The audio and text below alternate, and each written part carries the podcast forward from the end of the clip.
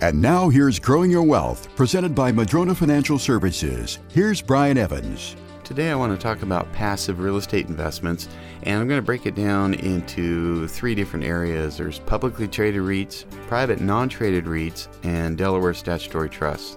And what we've seen is a real difference between how they performed in twenty twenty-two. The publicly traded real estate investment trusts have gone way down. Generally speaking, that asset class has gone down just like the stock market. It's uh, double-digit losses year-to-date in twenty twenty-two. And part of the reason for that is that publicly traded REITs trade like stocks on the stock market. You can buy mutual funds, E T Fs, or individual stocks of these real estate companies. And because they're correlated to the stock market, generally when the stock market's down, kind of everything's down. Generally when it's up, everything's up. So everything kind of works in lockstep that way. And the same is true with real estate.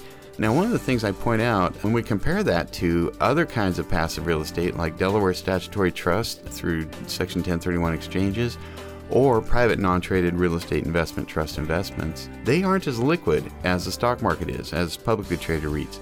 And you think, well, that's not good. And I'm, I'm going to say, yes, it is. When it comes to real estate, you don't want it to be liquid.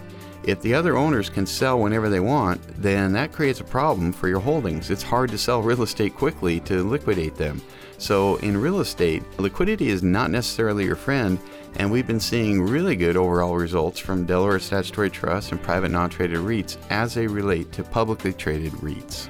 Even the mightiest of trees can be blown over if they don't have strong enough roots. The same is true with your investment plan. Can your plan withstand a financial storm? Go to Madrona Financial dot com and click on the Get Started button to request your Rooted Wealth Analysis. You can also click on the Chat button and ask us anything. We have a searchable library with answers to your questions. Visit Madrona Financial dot com.